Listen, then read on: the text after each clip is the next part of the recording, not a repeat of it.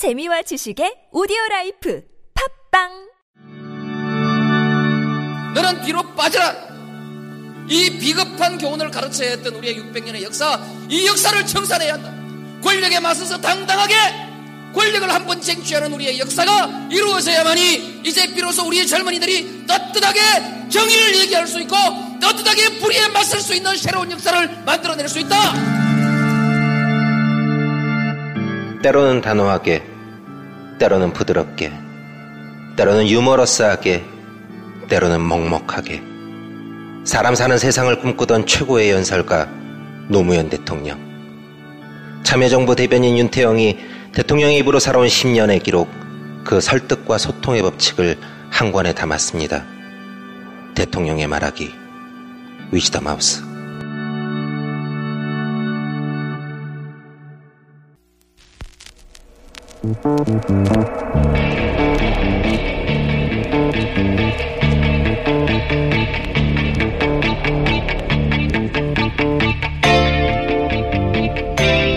안녕하세요. 김호준입니다. 검찰은 지난 총선에서 윤상현 의원이 김성애 전 의원에게 전화를 해서 서청원 의원 지역구에는 공천 신청하지 말라며 전화한 사건을 무혐의 처분했습니다. 서로 아는 사이에 조언을 한 거다. 검찰 결론입니다. 당내 실세가 청와대 수석이 공천 신청자에게 까불지 마라. 약점 다 잡고 있다. 다른 곳으로 가라. 라고 했는데 당사자도 너무 심하게 겁박하는 거 아니냐 항변 했는데 말이죠.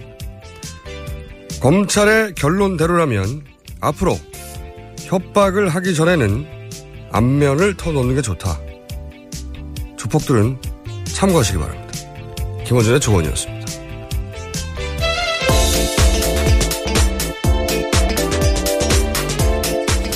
자, 송채경화 기자.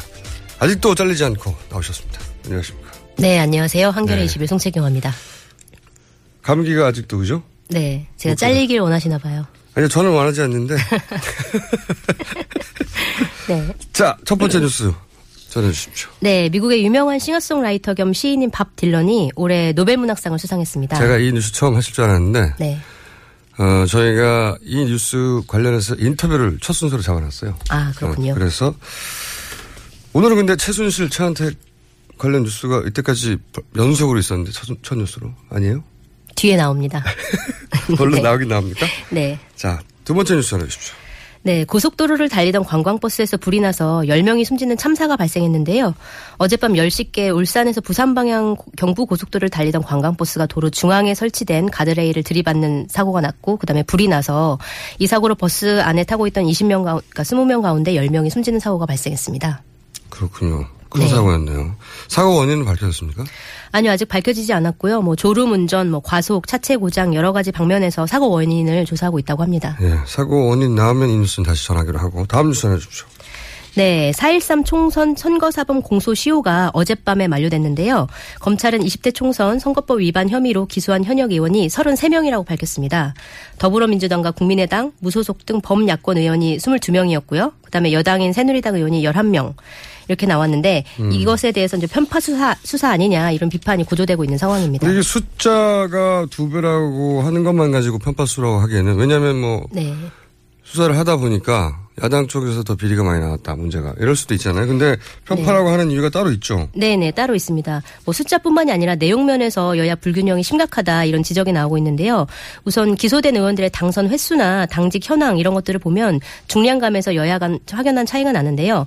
더민주 같은 경우에는 5선의 추미애 대표, 3선의 윤호중 정책위의장, 4선의 김진표, 박영선, 송영길 의원 등 중량급 인사들이 대거 포함됐고요. 반면 새누리당 같은 경우에는 주요 당직을 맡은 사람이 거의 없고 4선의 강길부 의원을 제외하면 나머지는 대부분 초재선 의원들이라고 합니다.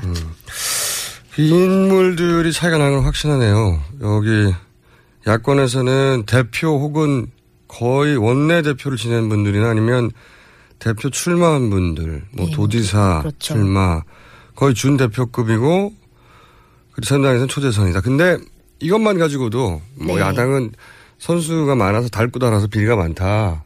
네. 이렇게 생각하실 수도 있어요. 네. 그렇죠? 그럴 어, 개연성이 없는 것도 아니고. 근데 이제 이것보다 더 제가 보기에 본질적인 것은 네. 어떤 지역이냐, 네, 맞습니다. 어떤 지역의 의원들을 꽂아내느냐 이게 네. 문제인 것 같아요. 네, 맞습니다. 그 기소된 새누리당 의원들의 지역, 지역구는 대부분 새누리당 의원들의 텃밭이었고요. 또 야당 의원들 지역구는 접전지였는데요. 이게 무슨 뜻이냐면 그러니까 이제 재선거가 치러지면 새누, 새누리당이 그만큼 차지할 수 있는 지, 지역구가 그만큼 더 많다는 의미입니다. 그렇죠. 이게 저는 그 야권에서 만약 이것을 형평에 어긋난다고 주장하려면 이 네. 부분을 지적해야 되는 거죠. 그러니까 어차피 새누리당의 지역구들은 텃밭이어서 어, 재보궐 선거를 하더라도 새누리당 의원이 대선될 확률이 높지만 네. 어, 야권 인사들이 기소된 지역들은 어, 접전지가 많아서 재선거 치러지면 누가 될지 모른다. 바뀔지 모른다는 거죠. 네네.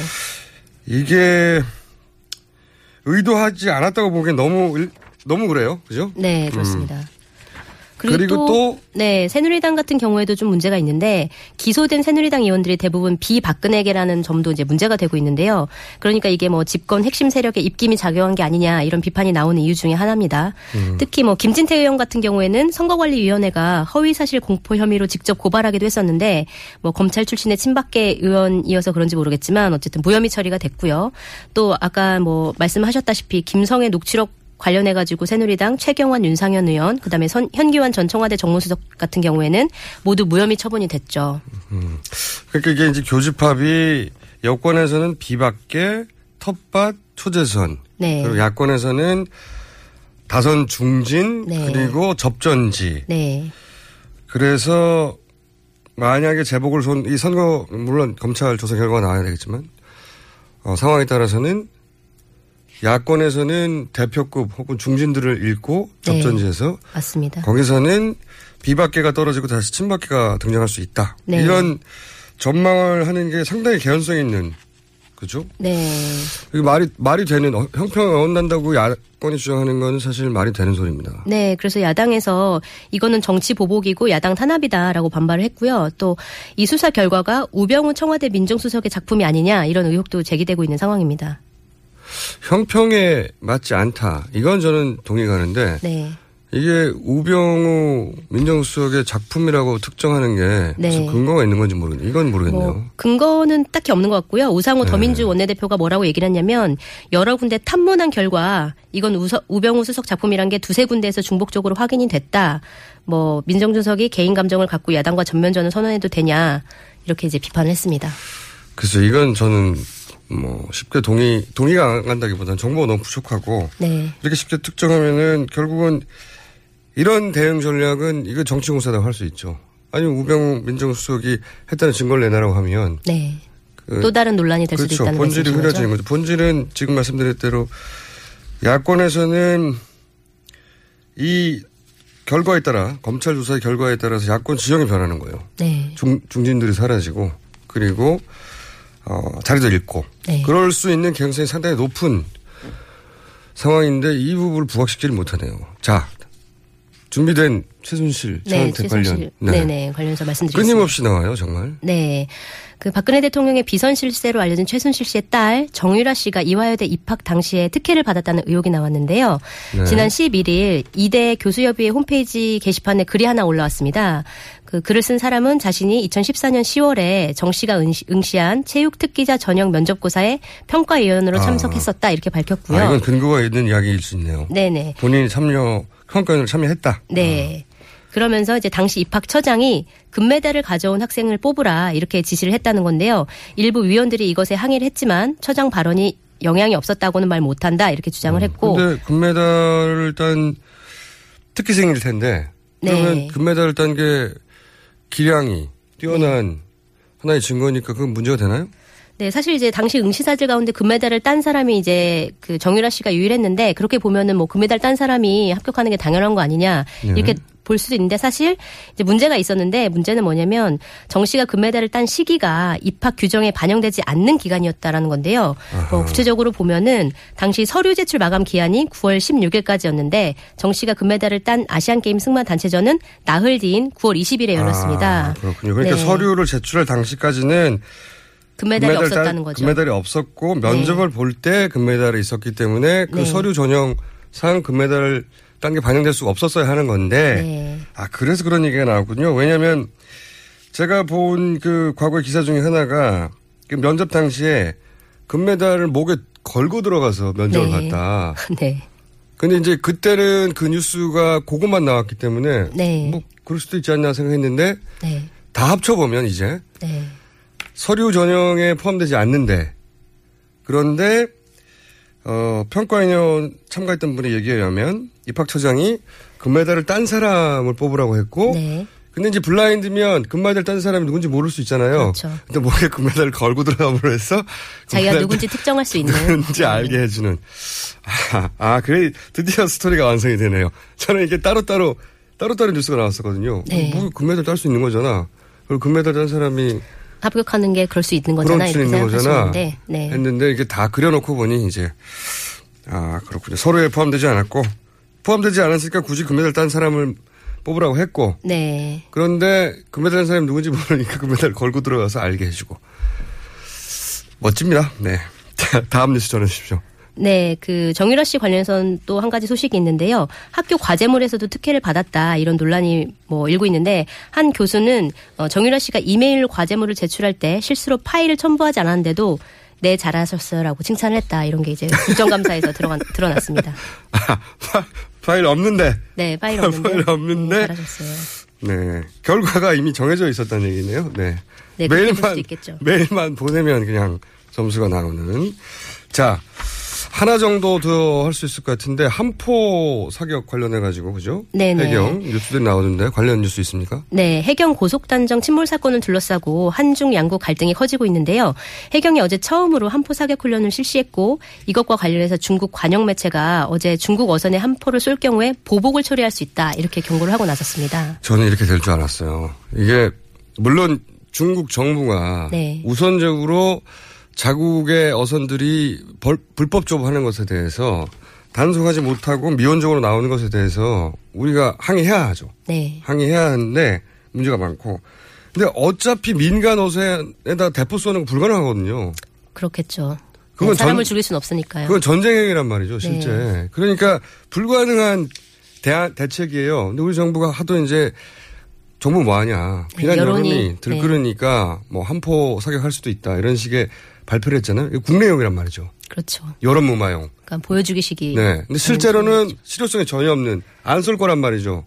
그런 그런 얘기 해놓고 중국에서 한 포를 만약에 발사하면 보복하겠다라고 네, 하면 우리도 다시 그럼 우리도 보복하겠다 나가야 되는데 말이 안 된단 말이에요. 그럼 전쟁 전쟁하자는 얘기잖아요. 네, 그러니까 실컷 우리가 공격할 수 있고 그 저, 저쪽이 불법적으로 했고 문제 삼을 수 있는 일을 이렇게 여론을 생각해서 국내용으로 쇼를 하다가 거꾸로 우리가 당하고 있는 거예요.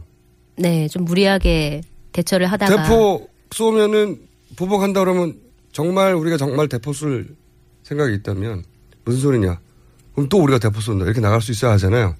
그렇게 나갈 수 있을 리가 있습니까? 네, 불- 거의 아, 불가능하겠죠. 이거 말도 안 되는 네. 대응으로 이거 외교적으로 좀 말도 안 되는 대응이었고 할 말이 없어졌어 이제 뭐라고 합니까? 우리 정부가 이제 그 다음에는 보복한다 그러면 아 그러지 마 그래야 되나요? 글쎄요. 할 말이 없어요. 이게 막 이게 무슨 일입니까 이게 이 아마추어들처럼 오늘 여기까지 할까요? 네, 알겠습니다. 흥분해서 제가 너무 말을 많이 했네요. 송채경 기자였습니다. 네, 감사합니다. 네.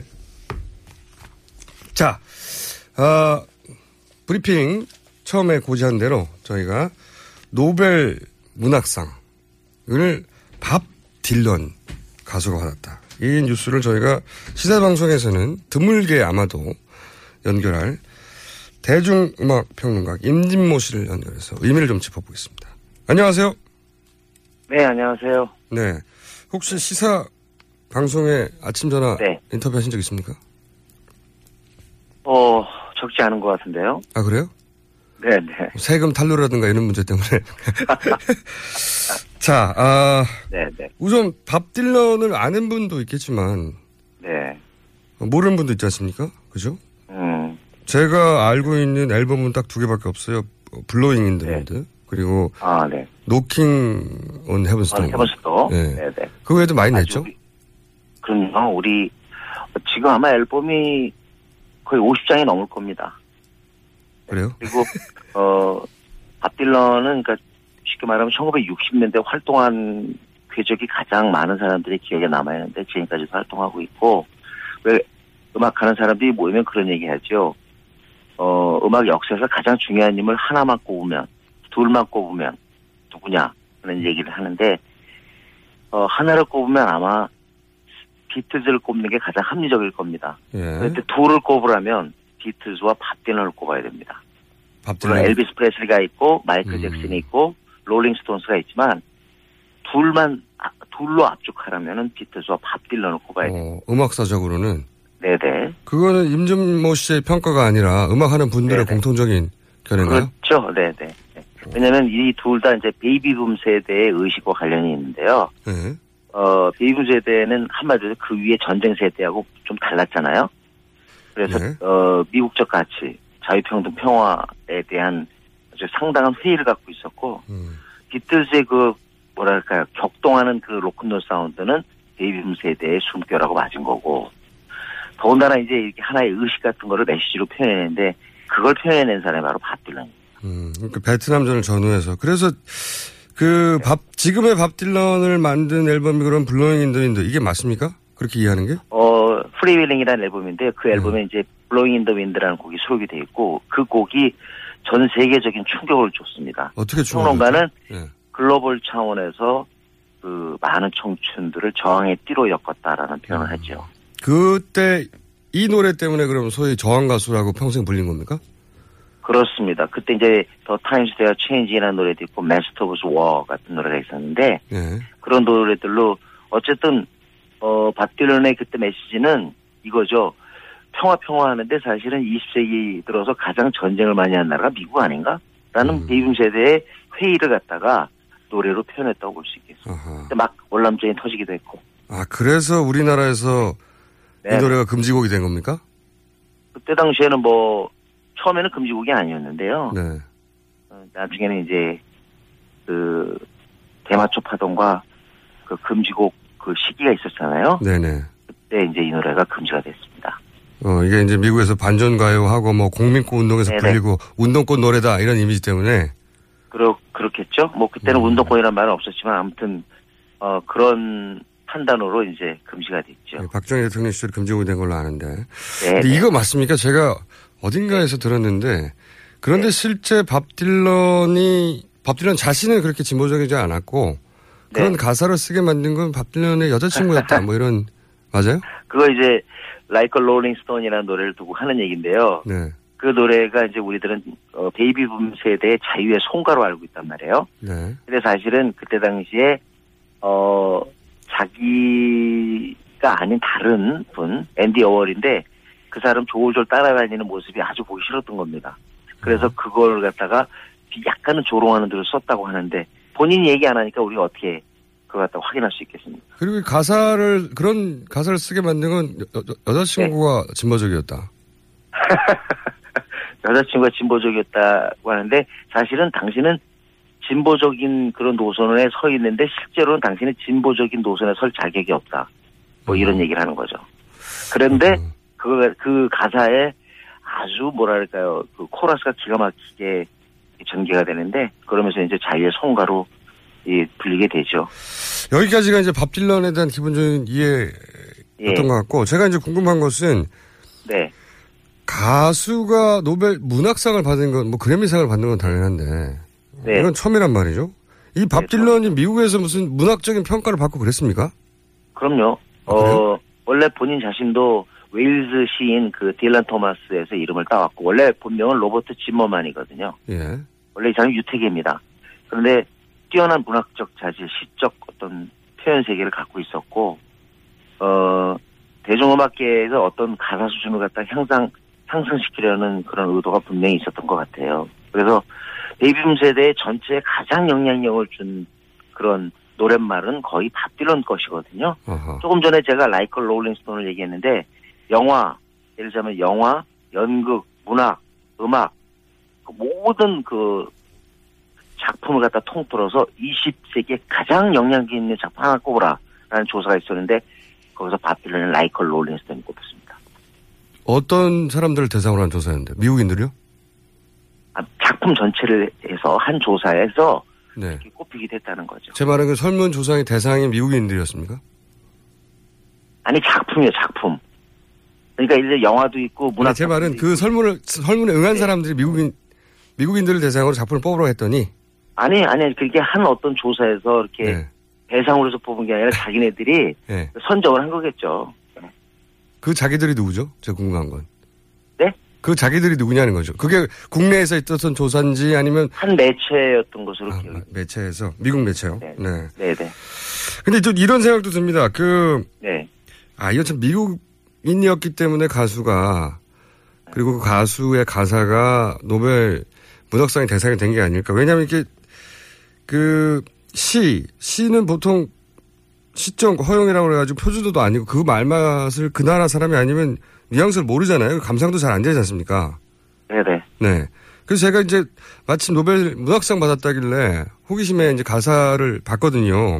네. 밥 딜런의 뭐 Blowin' Wind 뭐 별다른 대단한 가사는 아닌 것 같다는 생각이 저는 들던데 그렇게 영어를 잘하세요? 아니. 아니 제 말은 저는 저는 그 영어의 30%도 이해를 못하고 네 미국인들도 밥 딜런의 가사를 이해를 못하는데 아. 대단하지 않다는 걸 아는 건 그건 세계 최고 수준인데. 아, 아니 제 그리고 말은 그러니까 원어민이 아니면은 그리고 원어민이라도 시적인 네. 표현이면 그 의미가 아니, 제대로 그렇게- 예 그렇게 생각을 하신다면은 사실 노벨 그 노벨상 위원회가 주는 상들이 네. 물론 일본이 많이 요즘 고려가 됩니다만 어 기준 자체가 서구 기준 아닌가요? 그렇죠. 예를- 네. 네, 아시아 사람들이 그 가사를 다 이해할 수는 없겠죠. 근데 임진모 씨는 어떻게 다 아시고 네. 이렇게 뭘 알아요? 제가 좀 더 말씀드린 것처럼 저도 솔직하게 늘 고백하는데 밥 딜런 노래 가사는 30% 이해를 못한다. 그렇군요. 그리고 사실은 실제로 미국에서 네. 밥 딜런 가사 이해하는 사람 나와라 하는 벽보가 붙기도 했고 아, 그리고. 어, 그 가사를 이해하는 학과가 생기기도 했어요. 근데 김호주 씨는. 그 위네요. 네. 아니 저는 학장하셔야 학장하셔야 되겠습니다. 그런 생각을 했어요. 저도 네. 아, 네. 이거 잘 못 알아듣겠고 이게 무슨 말인지도 잘 모르는데 이게 그렇게 대단한가 이게? 그런 생각을 굳이 네. 그러면서 이제 한편 무슨 생각 이런 생각도 듭니다. 아 이거 정말 대단한 건 밥 딜런이 아니라 네. 할리먼이 아닌가. 뭐 그럴 수도 있겠죠. 네. 근데 사실은 오래 전부터 거론이 되었고요. 네. 이런 분위기가 있었어요. 대중음악계 바깥에서도 노벨 문학상에 대중 가수들의 노랫말이 상당한 사회적 영향력을 갖고 있지 않습니까? 네. 그렇기 때문에 밥 딜런이 수상할 가능성이 있겠다. 심지어 캐나다의 레오나드 코엔 같은 경우도 그 노벨상 노벨 문학상 후보로 거론이 되기도 했거든요. 음, 그러니까 대중 가수 누구한테 한 명은 저는 갈 거라고 생각은 했었습니다. 음. 노벨상 그 선정위원회의 자신감이라고 할까요? 자기들이 표준이고 시대를 그렇죠. 앞서간다. 뭐 이런 네네. 문학상 국내도 문학상 있지만 네. 어떤 그 가수가 문학 작품을 남겨서 문학상을 받는 건 몰라도 그냥 가사 네. 자체를 놓고 문학상 대상을 네. 삼는다는 자체가 그렇죠. 그냥 우리가 앞으로는 표준이야. 우리가 시대를 앞서가 이런 자신감인 것 같기도 네. 하고 발상도 어째- 네네. 그래서 할리먼 저는 상을 받아야 되겠다.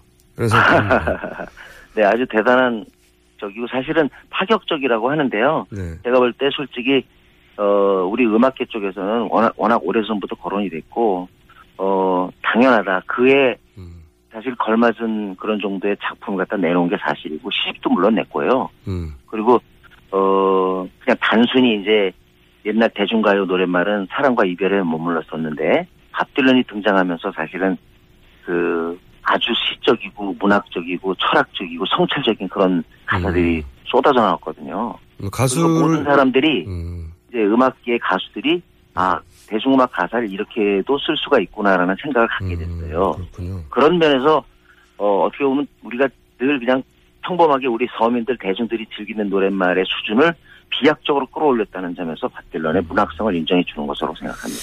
그리고 가수가 단순히 엔터테이너가 아니라 이제 지적 존재가 되는 그런 출발점이 되는 가수군요. 네, 그렇습니다. 네. 아 그렇군요.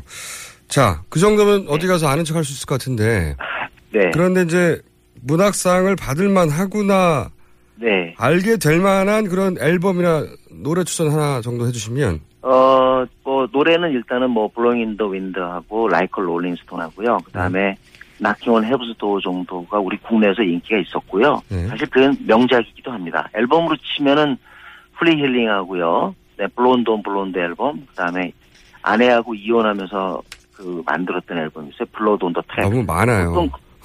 많죠? 네. 하나 정도만 이거다. 이거 외워서 아는 척해라. 이게 아, 네. 역시 Blowin' in the Wind입니까? 그러면은 1965년에 Like a Rolling Stone이 들어가 있는 앨범이 있거든요. 예. 포, 어, Highway 61 Revisited라는 앨범이 있어요. 그 앨범을 추천해야겠네요. Highway 16 Revisited요? Revisited. 다시 찾은 재방문했다. 네, 61번 고속도로 뭐 이렇게 되겠죠? 발음으로 보아 저와 영어 실력이 그, 그, 그 다지 큰 차이는 없을 것 같은데. 알겠습니다. 오늘 말씀 네네. 감사하고요. 어, 다른 네. 기회로 저희 방송에 한번 모시겠습니다. 오늘 말씀 감사합니다. 네, 감사합니다. 네, 지금까지 임진모 대중음악평론가였습니다.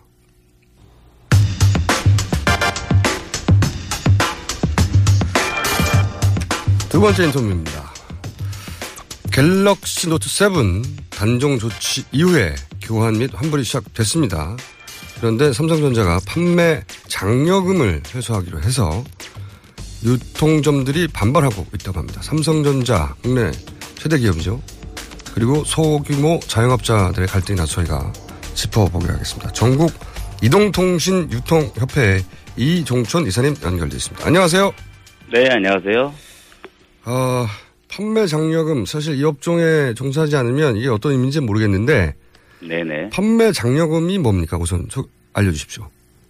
판매 장려금이라는 거는 이제 장려금은 이제 법에서 이제 지연금이라는 표현이 있고요. 네.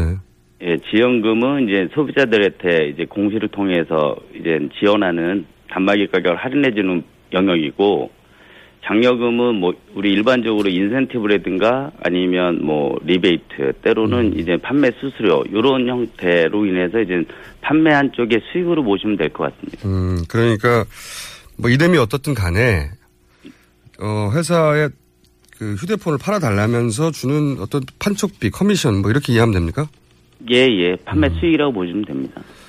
그런데 이제 이 판매 장려금이라는 이름 때문에 그런지 모르겠는데 갤럭시 노트를 단종하고 팔지 않게 되면 네. 삼성전자가 이제 안 팔게 됐으니까 장려금 내놔라 하는 것이 정상 아닌가요? 이게 문제가 있습니까? 음, 그 이동통신 그 수수료 체계를 보시면 그 할부 계통이 많지 않습니까? 계통 구입을 하시는 분들 보면요. 네. 예, 할부로 구입하신 분들은 그 정상 관계가 그 이거래 이루어질 수밖에 없잖아요. 그렇죠. 예, 예. 그런 과정에서 이제 지금 그 지금 앵커님이 지금 말씀하시는 삼성전자가 수수료를 환수한다 이런 표현은 조금 잘못된 것 같고요. 아, 그래요? 예, 예. 어떻게 표현해 맞는 겁니까? 유, 예, 유통망하고의 직접적인 거래 관계는 이제 통신사하고의 관계에 있습니다. 네. 예, 그런데 이제 통신사의 거래 관계에서 그, 뭐, 기, 기존 판매됐던 이제 정확하게 말씀드리면 이제 8월 판매분인데요. 네. 8월에 판매가 됐으면 이제 9월에 수수료가 지급이 돼야 되는데 그 9월 수수료는 받은 받은 상태고요. 네. 이번에 그 뭐 삼성 여러 가지 리콜이라든가 판매 중단 뭐 환불 조치 때문에 부득이하게 이제 10월에 그 기존 판매분에 관련돼서 고객들이 이제 취소를 하신다든가 하는 경우에는 이제 환수 조치가 이루어지는데 네. 그 금액이 환수된다는 내용인데요. 네. 그 근본적으로 그 이동통신의 관례상으로는 3개월 이내 고객이 취소를 한다든가 해지를 했을 경우에는 수수료 환수를 하는 게 관례입니다. 네. 네. 그러나 이번 같은 경우에는 그 유통망에서는 그 1차적으로 이제 판매 시점에 사전 예약을 통해 가지고서 완전 판매가 이루어진 부분이고요. 네. 그 완전 판매가 된 부분에 있어서 한 번의 리콜이 있- 있지 않았어요? 네네. 중간에. 예, 리콜 이후에 이제 또한 번의 그 같은 상황으로 이제 판매 중단이라든가 그리고 해지 조치가 이루어질 수밖에 없는 상황으로 도래됐는데 불구하고 네. 그 장려금을 판매 완전 판매됐던 부분들 다시 그 환수하는 이 과정에서의 지금 그 이슈라고 보시면 될 것 같습니다. 제가 그 업계에 있지 않아서 제대로 이해했는지 모르겠는데 제가 네. 이해한 게 맞는지 봐주십시오. 그러니까 예, 예. 어 이거는 환수받지 말아야 될 수수료다 한마디로 말하면 네네. 그리고 책임은 전적으로 삼성전자에 있는데 이렇게 네. 이걸 환수해 가면 대리점 입장에서는 우리 기본 이익이 지적 그러니까 손해 이익이 지켜지는 수준이 이- 이익이 못 지켜지는 수준이 아니라 손해가 난다. 아예 네네, 네네. 맞나요? 원래 우리가 받았어야 할 돈이다 이거는. 예, 예. 포괄적으로는 지금 그 앵커님 말씀하신 게 맞는 말씀이고요. 예. 예, 예. 일상적으로 3개월 이내 해지권에 관련된 부분에 있어서는 환수되고 있는 게 지금 뭐, 뭐 일상적인 부분이었는데 이 사안은 뭐 초유 사태잖아요. 네. 그 이동통신 그 유통이 이루어진 상황에서 최초로 발생된 사안인데 이 부분의 규칙은 유통망에 있다라는 건 아니죠. 그렇죠. 귀책 사연은 분명히 삼성하게 있습니다. 그러면 네네. 그로 인해서 발생할 피해가 적어도 유통망에는 지어지지 말아야 하는데 이사님의 주장의 핵심은 네네. 삼성전자의 귀책 사유인데 예를 들어서 수수료라든가 기본적으로 우리가 확보해야 되는 기본 이익이 있는데 그게 없으면 우리가 손해를 보는데 네네. 지금처럼 그거를 환수해버리면 우리가 손해를 보게 생겼다. 네네. 그 흔히 이제 시, 시중의 표현으로 똔똔이 되는 게 아니라 손해다. 네네. 이겁니까? 예, 그 부당하다 예, 이런 거죠. 이게 그 지금 스스로 환수 조치가 이루어지지 않더라도 예. 그래도 그 손해가 불가피한 상황이에요. 뭐 예를 들면 그 이동통신 단말기를 구입하시는 과정에서 보면 이제 판매하는 접점에서 유선이라든가 IPTV 뭐 이런 연계 판매들을 세일링을 할 겁니다. 음, 그런 판매분도 이 판매와 연계되어 있기 때문에 음, 단순하게 취소를 하시게 되면 그 별도 뭐 유선이라든가 뭐 IPTV라든가 아니면 뭐 second device에 관련된 이런 수수료 체계들이 다 있습니다. 정상 관계에서.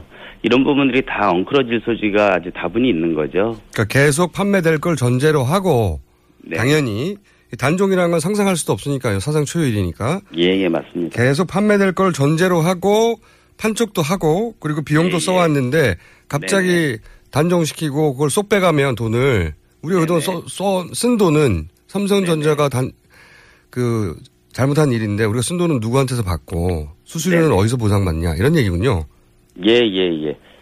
그래서 일단 첫 번째 리콜 상황에서는 뭐 삼성이 이렇게 이런 상황들이 그 발생될 거라고 예상된 사람들은 없었을 거고요. 이런 부분이 있어서 이런 부분들을 좀 슬기롭게 좀 잘 협조해서 이거를 좀 헤쳐나가자라는 게 이제 유통망의 전체 의견들이셨고요. 거기에 맞춰서 그 리콜 상황에서도 좀 나름대로 선도적으로 그 단말기 교체라든가 이런 걸 최대한 방어하면서 오늘 현재까지 왔습니다. 알겠습니다. 그 사안의 본질은 이해했고요. 이제 복잡한 사안들은 사실 업종에 계시, 계시지 않은 분들은 이해하기 힘드니까 요 네. 갈등이 어떻게 전개되는지 저희가 지켜보다가 예, 그 예. 중요한 지점이 오면 다시 한번 연결해 보겠습니다. 오늘 말씀 감사합니다. 네네, 감사합니다. 네. 지금까지 전국 이동통신 유통협회 이종천 이사였습니다.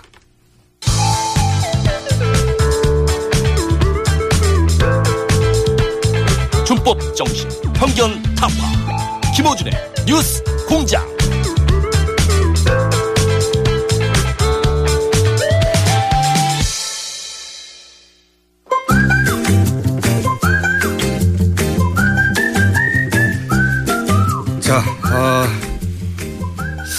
경제 기사를 잘 이해하는 분들도 계실 겁니다. 틀림없이. 근데 저는 경제 기사만 읽으면, 어, 이해가 안 돼요. 이해가, 그러니까 한글로 읽긴 읽었는데 이해가 안 됩니다. 이 사태를 해결하기 위해서 저희가 모신 분입니다. 칼 폴라니 사회경제연구소. 연구소 이름 잘못 지었어요. 너무 길어요. 정태인 소장님 나오셨습니다. 안녕하세요. 네, 안녕하세요. 네. 어떻게 방송 나오고 나서 이 연구소에 가입자가 좀 늘었습니까? 아직 안 늘었습니다. 방송이 잘못되고 있다는 얘기입니다, 이게. 칼폴라니가 너무 어렵고 네. 모르는 분들이 많아서 그러니까 이번에는 기억하시고 칼폴라니를 인터넷에 치시면 저희 연구소 홈페이지가 뜹니다. 유명한 경제학자죠. 예. 네. 칼플라니 얘기는 다음 기회 하고요. 어쨌든, 게다가 칼플라니 그냥 연구소도 아니에요. 칼플라니 사회, 게다가 또 경제연구소. 네. 네. 소장님 굉장히 어렵습니다. 영어로는 쉽습니다. KPIA입니다. KPI. 그걸 어떻게 외웁니까? 세상에 약자가 얼마나 많은데. 자, 제가 오늘 여쭤보고 싶은 뉴스는 이겁니다. 어제 자로 인터넷을 경제 부분 쳐서 어, 검색을 해봤더니 가장 많은 뉴스가 한국은행이 기준금리를 동결했다. 네. 그리고 나서 기준금리를 동결했다 밑에 그 해설 기사도 긴 것들이 있어요. 경제 네, 뉴스에. 네. 이게 무슨 말인지 예를 들어서 뭐 어, 한국은행 금리, 한국은행은 이제 금리와 통화를 결정하는 데잖아요. 거기까지는 제가 알아요. 네. 네, 거기까지는 네. 아는데. 근데, 예를 들어서 연내에 미국 금리가 인상될 거란 전망 때문에 금리가 동결됐다. 이게 이해가 안 가는 거예요. 이게 무슨 상관관계지? 미국 금리가 인상되면 우리는 왜 동결해야 되는 것이고, 무슨 관계가 있는 것일까? 여기서부터는 이해가 안 가니까 읽기를 포기하게 되는데, 그래서 이제, 어, 기본적인 것부터, 하는, 하는 일이 뭐냐. 여기서부터 금리에 대해서 기본 이해를 좀 해보려고요. 예, 금리는 아주 쉽게 얘기하면 돈값입니다.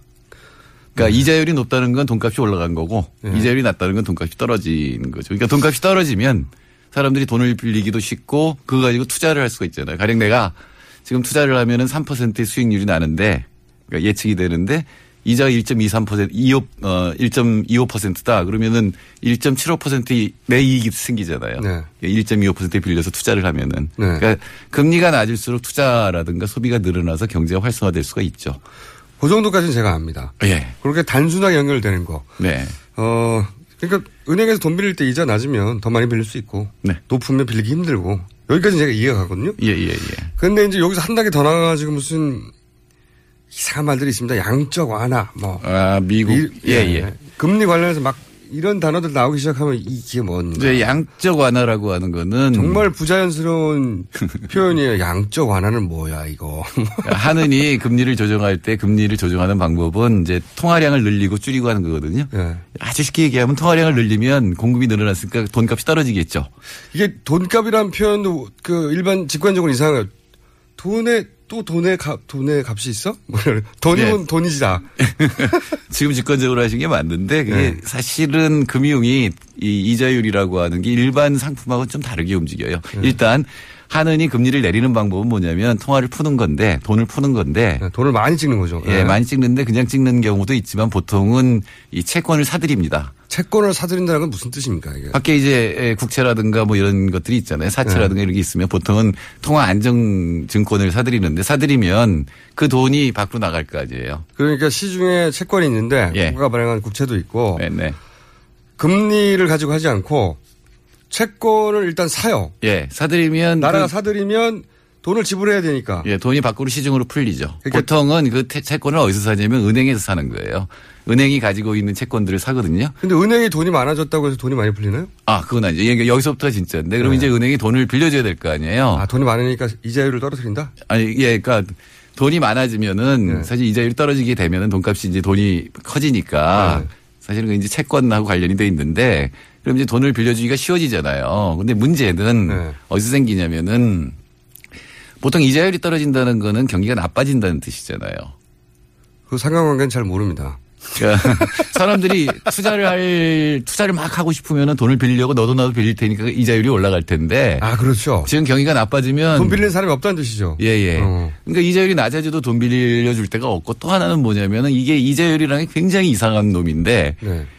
이 돈을 정말 빌리려고 하는 사람한테는 이자율을 많이 받으려고 해요. 특히 이. 사람들이 예, 이 사람들이 담보가 필요한 중소기업이거나 사람들. 예. 예, 그러면은 은행 입장에서는 경기도 나쁘면 얘한테 돈 빌려줬다 떼일 가능성이 높아지잖아요. 이른바 리스크가 커지면은 네. 그럼 오히려 이자율을 많이 달라고 하거나 안 빌려준단 말이죠. 그렇죠. 그 열받는 거죠, 우리가. 그래서 지금 뭐가 문제냐면 양적 완화라는 건 뭐냐면은 이렇게 당연하게 옛날에 받아 저 사들이던 채권이 아니라 장기 채권이라는 게 있거든요. 네. 그걸 좀 이상한 채권을 많이 사들였다고 생각하시면 되고 자, 잠깐만 여기까지 제가 따라온 게 맞나 보십시오.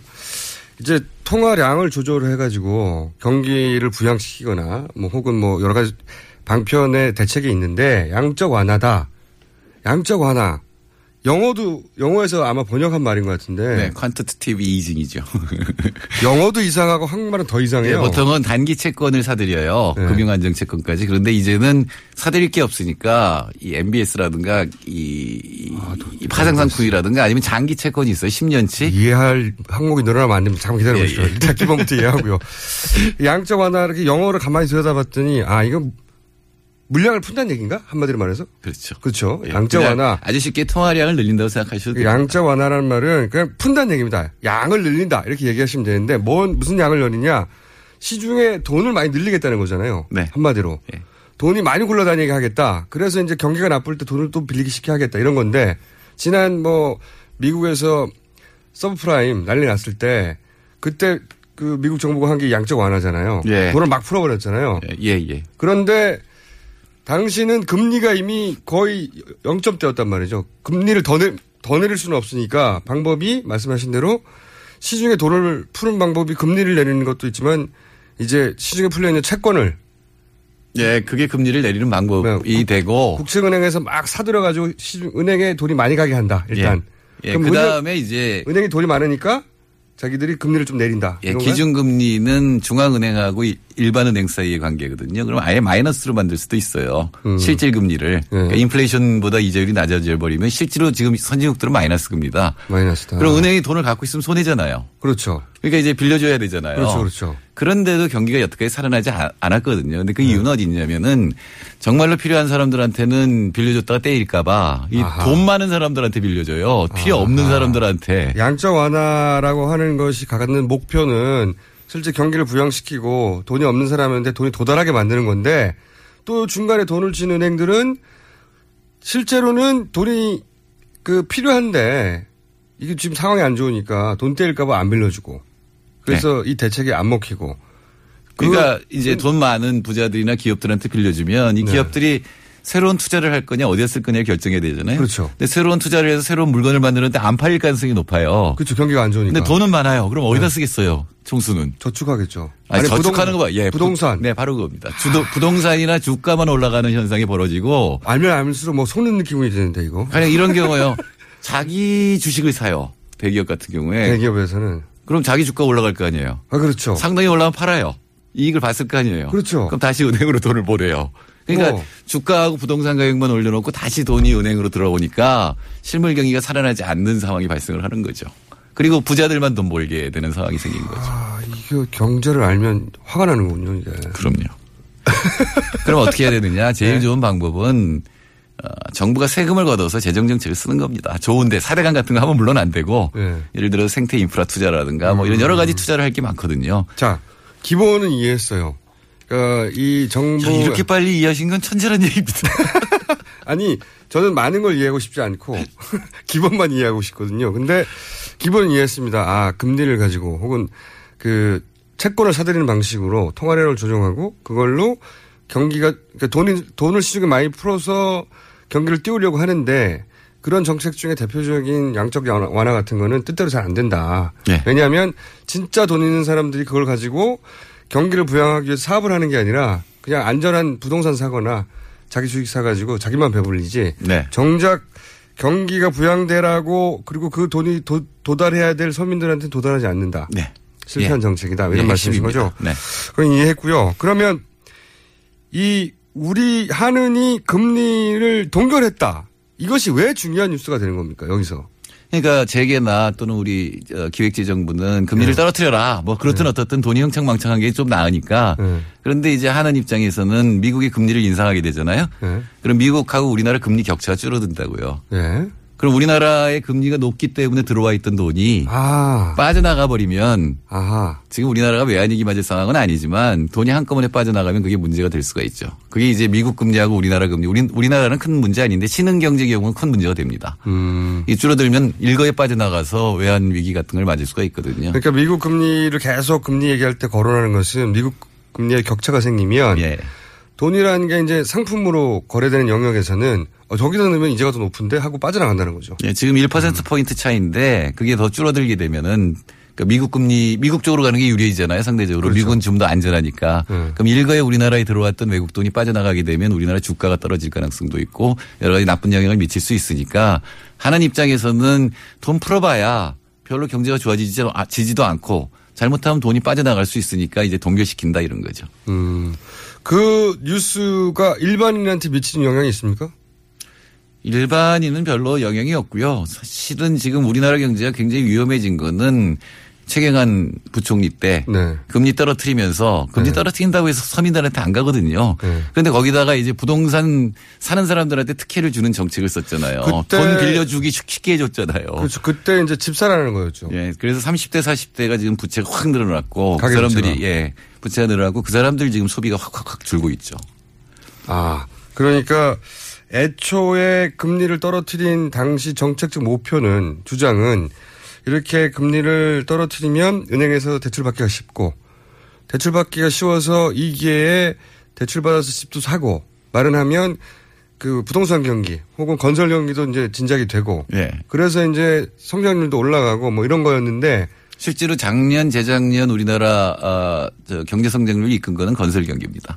그러니까 사람들한테 LTV도 풀어주고 음. 돈도 저 금리도 싸주게 하니까 야 이게 우리 마지막 집 살 수 있는 기회다라고 하고 집을 살려고 하면 수요가 생겼잖아요. 그렇죠. 그러니까 이제 거기 주택 공급을 하면서 건설 경기가 늘어났고. 그래서 건설 회사들은 좋았는데 그런데 그때 받았던 대출 네. 이 자기 능력을 넘어서는 부분이 많아서 그러면 이제 소비를 줄여야죠 뭐. 월- 월급이 나오는 사람도 지금 대체로 한 우리나라에서 자기 가처분 소득이 25%를 원리금 상환에 쓰거든요. 그렇게 되다 보면은 소비를 줄일 수밖에 없잖아요. 음, 그럼 경기가 또 예. 꺼지는 거죠. 예. 그래서 소비가 안 늘어나기, 소비가 우리나라 GDP의 50%인데 소비가 안 늘어나는 게 지금 우리나라 경제에 가장 막고 있고 가계 대출이 그걸, 가계 부채가 그걸 갖다 이제 소비의 느- 증가를 가로막고 있는 그러면 거죠. 전후를 따지자면 최경환 부총리의 그 소위 이제 부동산 경기를 진작시키고 건설 경기를 진작시켜서 국가 지표를 끌어올리려고 했던 정책이 결국은 개개인들에게는 빚을 잔뜩 지게 만들어서 국가 가계부채가 크게 늘어나서 불안정하게 됐다. 예. 그러니까 사실은 나중에 일어날 수 있는 성장을 미리 끌어다 이제 잘 아. 올려놨고 그 후유증을 이제 앓게 되는 거고 차기 정부가. 다 뒤집어 쓰게 되는 거죠. 땡겨 쓴 거군요. 예, 땡겨 쓴 겁니다. 어차피 지금 자기는 차기 정권에서는 부총리 아니니까. 그래서 아니 저는 수가 부총리 최경환 부총리에 대해서 경제계 혹은 뭐 이런 그 민간 단체 사회 단체에서 비판이 많아서 그 비판의 핵심이 뭘까 궁금한데 이거군요 이게. 네, 그러니까. 건설 경기로 경제를 끌어올리려고 무리한 금융 정책을 강요했다는 겁니다. 알겠습니다. 여기까지 하겠고 기본은 이해했고요. 금리 한번 더 해야 될 것 같아요. 네네네. 네. 자, 안, 안 속으려면 칼 플라니 사회경제연구소 한번 들어보십시오. 지금까지 정태인 소장님이었습니다. 저는 3부에서 돌아오고 있습니다. 감사합니다. 네, 감사합니다.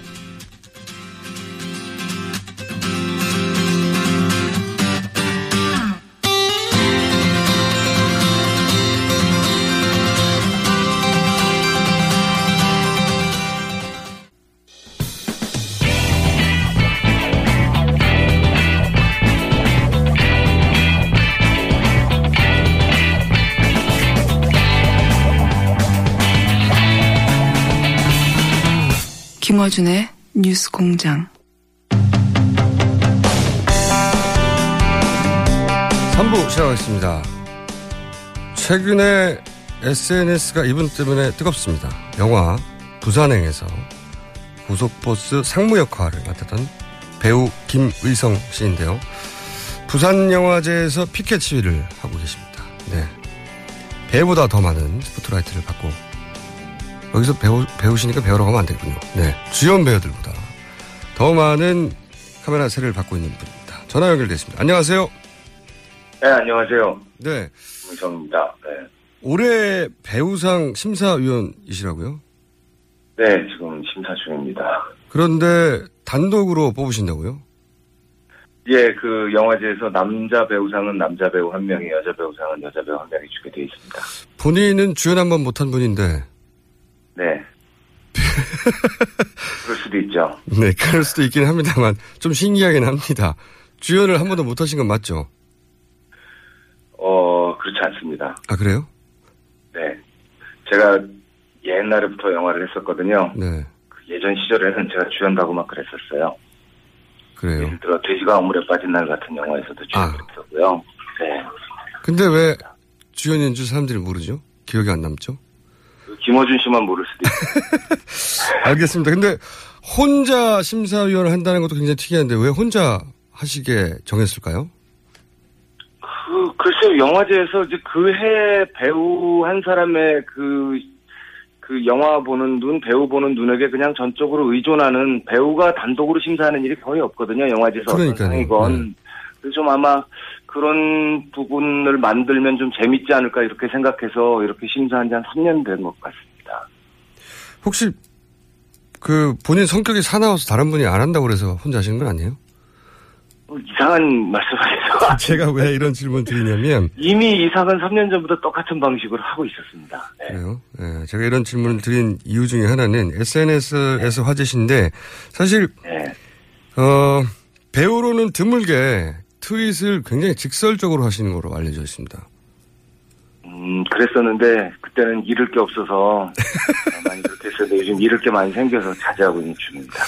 잘 모르신 분들을 위해서 예를 들면 예를 들어서 여당 아, 대표를 예, 대- 들- 예 들지 마세요. 여당 대표 대놓고 욕을 한다든가 이런 일로 혹시 연락을 받거나 고소고발 당하신 적은 없어요?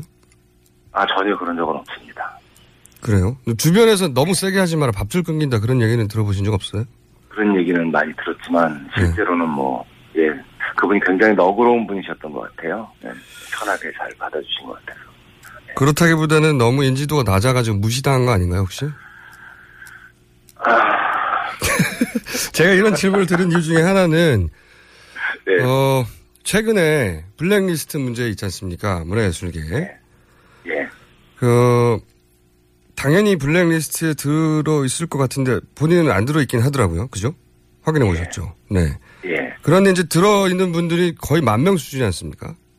예. 예.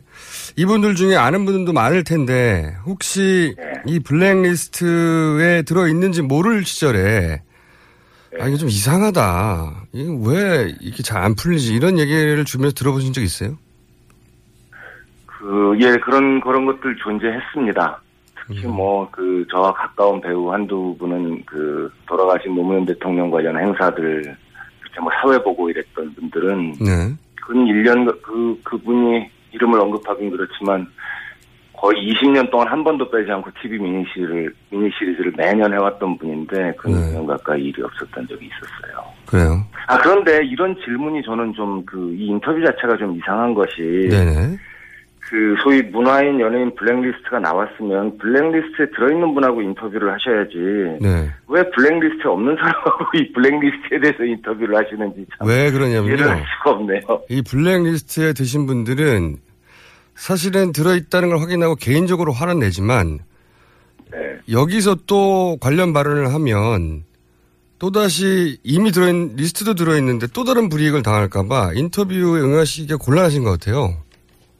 아 그래서 제가 뽑혔군요. 네, 그래서 안 들어있는 데다가 말도 함부로 한다고 알려진.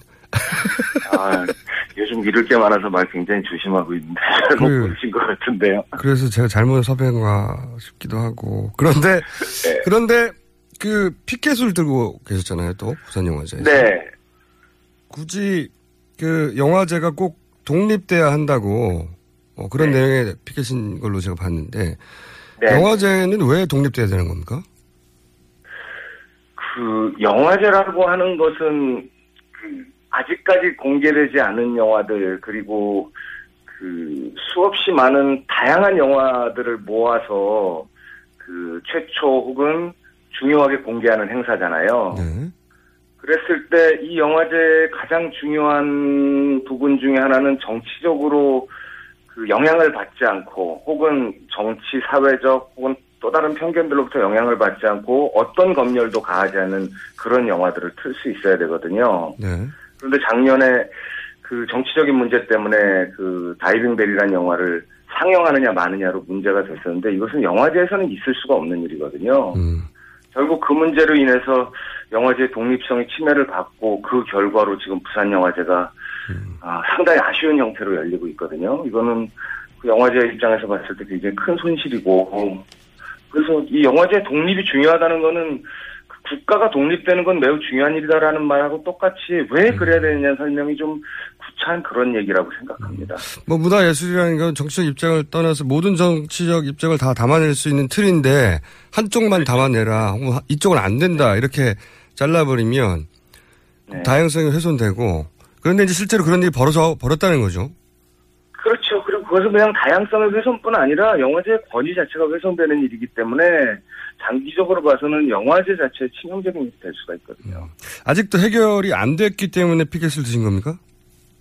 음, 뭐 일부분 뭐 해결된 부분도 없다고 할 수는 없지만 아직까지 부산 영화제 전 집행위원장 맡고 계신 이용관 씨가 그 고소 피고소 상태에 있고 네.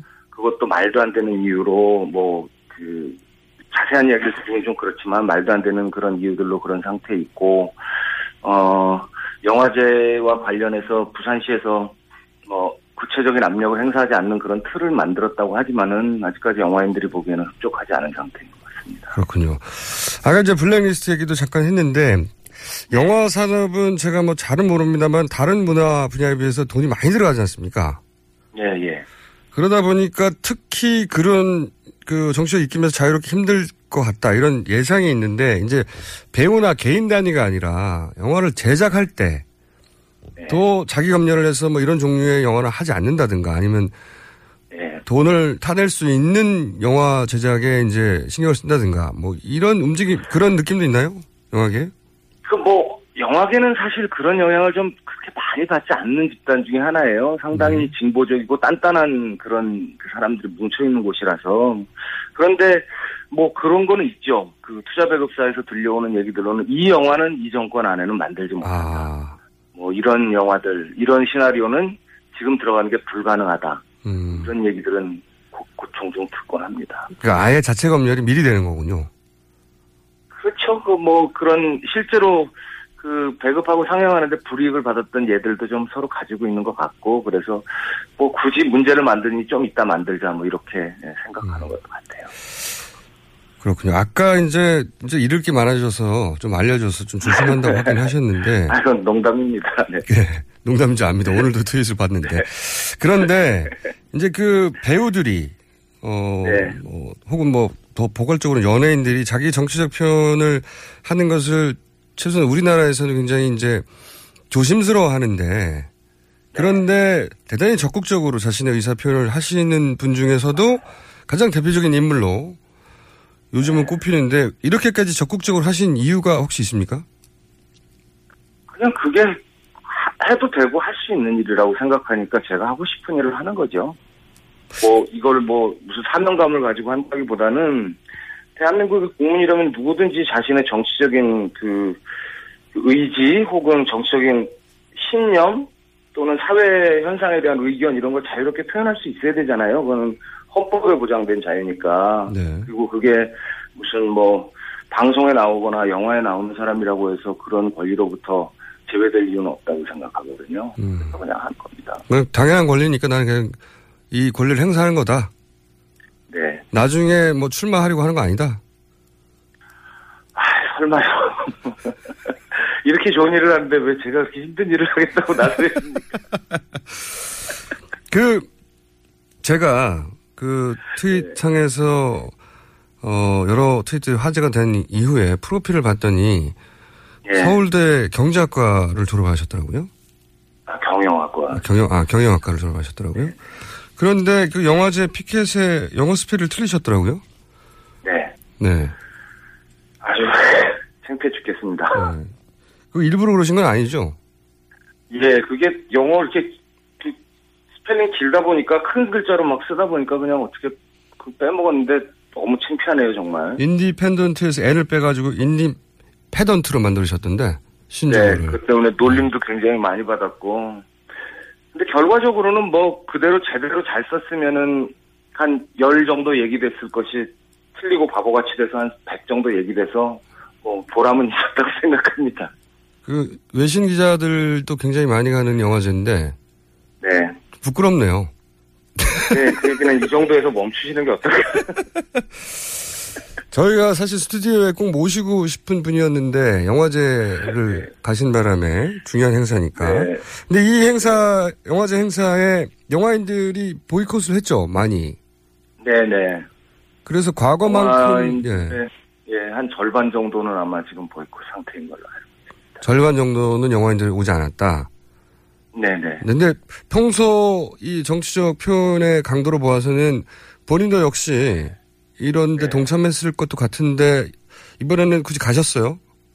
예, 그 부산 영화제 측에서 심사를 해달라는 얘기를 듣고 저도 고민을 좀 했는데 그 영화제의 독립성에 독립성과 자율성에 대해서 그 어필하고 그 외부의 개입에 반대하는 목소리를 내는 거에는 다양한 방법이 있다고 생각을 했어요. 그 음. 보이콧하는 것도 방법이고 또 그 영화제에 도착해서 영화제 안에서 우리의 목소리를 내는 것도 방법이라고 생각을 했고 또 음, 영화제는 어찌됐건 그 20년이 넘는 아주 소중한 자산이거든요. 부산국제영화제라고 하는 것은 한국 영화계 매우 소중한 자산이고 절대 잃을 수 없는 것이어서 뭐 어떤 형태로든 그 영화제의 연속성에 기여하는 거는 필요하다고 생각했고 어려울 때 이런 식으로 돕는 건 뭐 저한테는 보람 있는 일이라고 생각했습니다.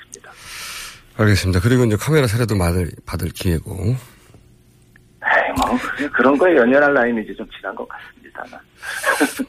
사실은 배우시니까 영화 관련 얘기도 해야 되는데 시사방송이나 많은 건 못, 못 여쭤보겠고 앞으로 꼭 해보고 싶은 배역 있어요? 주로 지금까지는 나쁜 놈 역할이었잖아요. 예. 뭐 그런 거 특별히 해보고 싶은 배역은 없고요. 매일 남자 배우들만 상대하니까 여자 배우를 좀 상대하는 역할을 해보고 싶습니다. 여자 배우를 상대하는 나쁜 놈이요? 뭐가 됐거나 하여튼 여자 배우랑 같이. 남자를 영화하면서 너무 많이 봐가지고 좀 힘듭니다. 주연, 주연이 아니어도 여배우와 많이 상, 없습니다. 예, 여배우와 많이 상대하는 좀 배역을 달라 감독들. 네. 진심이 담긴 거죠, 그죠? 거기는 이제 뭐 좀 우스갯소리로 얘기했지만은 정말 여성 여성 여자 배우들의 역할이 적어요 영화 안에서 특히 상업 영화에서 음, 여자 배우 비중이 뭐 20% 정도 될까 말까거든요 영화 한 편 안에. 음. 그래서 이게 뭐 남자 배우 입장에서 밥 벌어 먹고 살기는 좋은데 건강한 생태계 영화 생태계를 생각하거나 아니면 기본적인 양성평등을 생각하면 여성 배우들의 배역이 좀 더 많이 늘어나고 활발하게 기회들이 주어져야 된다고 생각합니다. 그 여성이 주연, 주역을 하는 영화에 본인을 꼭 섭외해 달라는 감독님들에 대한 호소, 그런 거죠? 아, 이렇게 그 건강한 말을 그렇게 이상하게 비틀어서 결론을 내리시는지 참 잘 모르겠는데. 오늘은 여기까지 하겠고요. 서울에 네. 오시면 저희 방송에 꼭 한번 나와 주십시오. 네, 그러시죠. 편하게 한번 얘기하시죠. 예, 오늘 말씀 감사합니다. 예, 감사합니다. 지금까지 배우 김의성 씨였습니다. 그리고 이어서 사실 이 블랙리스트 사안을 최- 아, 사안이 최초 등장했던 건 국감이었습니다. 그런데 국감장에 나온 어, 담당 부서죠, 부처죠, 문체부 장관 조윤선 장관은 블랙리스트는 없다 이렇게 답변했습니다. 이 블랙리스트 논란을 최초로 제기한 그리고 본인도 역시 블랙리스트에 올라 있는 그게 교문이 간사를 맡고 계신 분입니다. 도정환 의원 전화 연결해 보겠습니다. 안녕하십니까? 네, 안녕하세요. 네. 어, 구- 국회의원인데 블랙리스트에 오르셨어요? 제가 다 찾아보진 않았는데 대충 훑어봤는데 국회의원은 없던데요? 어떻게 국회의원으로 올라가셨습니까, 거기? 네. 뭐, 어, 이 정부에서, 어, 거의 지금 뭐, 많은 사람들이 이렇게 리스트에 올라가 있을 거라고 봐요. 뭐. 네. 하지만 국회의원은 안 올라갔겠지, 뭐, 이렇게 생각할 일은 아니고요. 국회의원으로는 유일한데 그 이유를 제가 본인도 모를 테니까 어, 네. 하여튼 의아했습니다. 국회의원이 왜 올랐을까? 아마 시인이니까 문화예술계로 분류했는데 국회의원인지 몰랐나? 이런 생각도 들고. 처음에 어떻게 자료를 입수하셨습니까? 왜냐하면은 제가 이 질문을 드린 이유는 뭐냐면 네. 국감에 제출된 자료에는 이게 문제 삼으신 발언 내역들이 삭제돼 있어요. 네네. 근데 그렇습니다. 삭제되지 않은 원본을 어떻게 입수하셨죠? 그건 뭐, 여, 여기서 말씀드릴 수 없고요. 어, 국회 제출한 회의록이 앞뒤 문맥이 잘 안 맞는 거예요, 읽어보니까. 네. 이상하게 발언이, 음, 갑자기 끊어지거나 돌출적으로, 어, 이렇게 튀어나오는 발언들이 있거나, 네. 뭐가 이상해서 확인을 다시 했어요. 그랬더니 틀림없이 원본이라는 거예요. 음. 예, 이상하다. 원본이라면 이렇게 내용이 맥락이 잘 안 맞을 수가 있나. 음. 이래서 이제 다른 경로를 통해서 원본을 입수해서 비교해 보니까 아, 어떤 때는 한 단락, 어떤 때는 한 페이지, 어떤 때는 한 문장을 어, 삭제하거나 편집하거나 조작한 것이 한 14페이지 정도 되는 거예요. 총 몇 페이지였는데 14페이지가 44페이지, 45페이지 중에 14페이지. 어, 3분의 1 정도가 삭제된 거네요. 네네네. 삭제를 해서 보낸 거예요. 그 보낸 것, 보낸 내용 중에는 이제 경청회장인 그, 어, 박병원 어, 회장이, 회장의 네. 발언이라든가 뭐 대기업의 발목을 비틀어서 450억, 460억씩 걷어서 굴러가는 것 같다 이런 미래재단에 대해서. 네. 네네. 또는 이제 그 문화예술위원회 그 전 위원장이 회의를 진행하면서 음 그 우리 예술위원들이 추천해서 책임심의원들을 선정하면 해당 기관에서 그분들에 대한 신상 파악을 해서 된다 안 된다는 얘기가 나오고 있다는 등등 이런 거라든가 음. 기관 운영에 문제를 제기한 거라든가 예산을 방만하게 쓰는 문제를 위원들이 제기한 거라든가 음. 그 문제가 될 수 있다 싶은 것들을 자의적으로 다 편집하고 삭제해서 이렇게 보낸 게 확인되었어요. 그래서 이제 이렇게 하면은 국정감사를 할 수가 없잖아요. 그렇죠. 국정감사가 사실은 있는. 그런 부분들을 짚으려고 하는 건데. 예, 그렇, 그렇죠. 음. 근데 잘못한 게 있으면 고치면 되고 또 잘하면 되는 거거든요. 그 1년에 한 번 있는 국정감사에서 감사를 하기 위해서 자료를 제출을 요구를 했는데 허위를 제출하면 감사를 할 수가 없잖아요. 근데 그게 관행이라고 하면서 그게 대답을 하는 바람에 문제가 커졌죠. 아니, 그럼 이해를 돕기 위해 뭐 여담 같은 거는 삭제할 수 있을 텐데, 이거는 여담이 아니라 핵심 내용인데, 그죠? 그렇- 그렇죠. 여담이기 때문에 삭제했다고 처음에 원해수위원장이 얘기를 했는데 내용들 보면 여담이 아니라 제일 중요한 내용들 음. 그런 내용들 기관운영 관련한 심각한 문제 제기를 했던 위원들이 대화를 어, 어, 하는 내용 중에 에, 기관운영이 이렇게 되면 안 된다 자율성이 없잖냐 뭐 왜 위에다 물어보고 하냐 뭐 이런 심각한 내용들 예산 이렇게 방만하게 쓰면 어떡하냐 이런 내용들 이런 것들을 다 이제 자의적으로 빼버렸던 거죠. 네, 거기서 이제 그, 그 삭제된 내용 중에 리스트, 리스트가 있더라. 뭐, 청와대에서 배제해서 빠졌다. 이런 발언들에 근거해서 블랙리스트가 존재한다고 이제 주장을 하셨고, 그런데 바로 이어서 한국일보에서 실제 그 노- 문서를 봤다고 하는 이제 문학의 인사의 인터뷰가 실렸어요. 그리고 표지 사진도 네네. 실렸고, 혹시 이, 어, 자료 전체는 가지고 계시죠? 블랙리스트 전체를 제가 갖고 있는 건 아니고요. 회의록 전체를 갖고 있죠. 아, 회의록 전체를 가지고 있고, 네네. 회의록에 이제 이 위원들끼리 발언을 하면서 음. 어, 왜 추천하면은 그 추천한 사람들이 안 되냐 이렇게 위원이 물어보면 이게 해- 해당 기관에서 그분들에 대한 신상 파악을 해서 된다 안 된다는 얘기를 하고 있어서 우리도 참 힘들다 이런 얘기를 한단 음. 말이죠.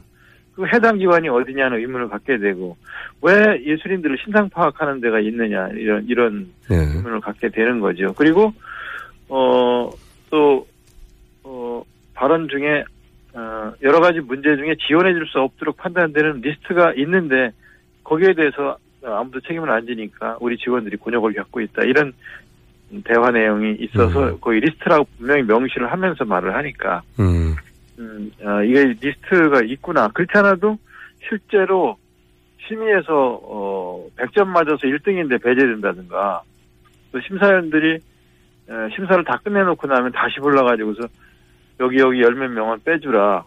그 심사위원들이 안 된다.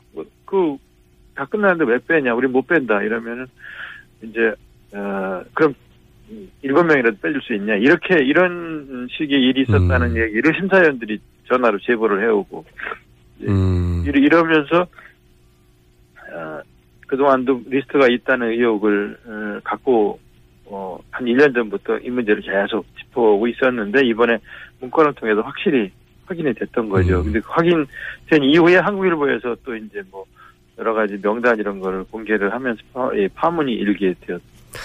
근데 이제 조윤선 장관은 리스트는 없다라고 부인을 했습니다. 그러면 다시 한번 리스트가 있는 게 확실하다고 반론을 제기할 만한 구체적인 뭐 제보, 사례, 증거가 있습니까? 확실한 증거는 내부에서 위원들이 심사하면서 이렇게 리스트 때문에 네. 아, 너무 힘들다 곤욕을 겪고 있다라고 말을 한 게 더 정확한 음, 증거이고요. 그렇죠. 어, 네. 그 음, 좀더그 구체적인 제보 같은 건. 과정에서 네. 어, 심사위원들이 시- 심사위원이 어 어, 실제로 이런 일이 있었다고 제보를 했어요. 그래서 그, 그 음성 녹음한 걸 어제 국정감사장에서 틀었거든요. 네네. 심사위원이 직접 이야기를 하고 직원들이 와서 이거 보여주면서 빼라고 그러는데 12명을 빼라고 그러는데 에, 못 뺐다. 그래서 제가 아, 그한 900여 명이 넘는 신청자 중에 심사를 해서 102명을 어, 창작기금을 지원하기로 선정을 했던 그 102명 명단과 12명 빼라고 했다는 사람들을 대조하면서 혹시 무슨 어, 세월호 선언에 참여한 사람이 있나 봤더니 6명. 그 다음에 정권 교체를 바라는 작가들 선언에 참여한 사람이 있나 봤더니 5명. 그 다음에 문재인 후보를 지지한 연설했던 사람 1명. 이렇게 따져보면 놓고 보니까 딱 12명인 거예요. 음. 그래서 그, 예, 그, 주로, 어, 블랙리스트로 분류되는 선언에 참여했던 사람과, 음, 그 다음에 그 선정된 사람, 음, 그 명단 이렇게 대조하면서 12명이 나온 거를 가지고, 음, 어, 이제, 아, 이래서 12명이구나 하는 거를 확인한 걸 어제 국감장에서 보여주었고요. 음, 이렇게 나오고 심사위원들이 저항이 심하니까 이제 에, 문화예술위원회 직원들이 사인 못한다고 하고 재심사 못한다고 하니까 아이 음, 그 12명을 제외해달라고 했던 것을 32명을 제외한 채 100명 뽑게 돼 있는 걸 70명만 뽑고 70명만 지원하고 나머지 3억을 예산을 딴 데다가 아하, 일이 있었던 거죠. 음, 이런 과정들이 다 증거죠. 음, 12명인데 왜 12명인지 봤더니 정말 리스트하고 정확하게 일치하더라. 네네. 네.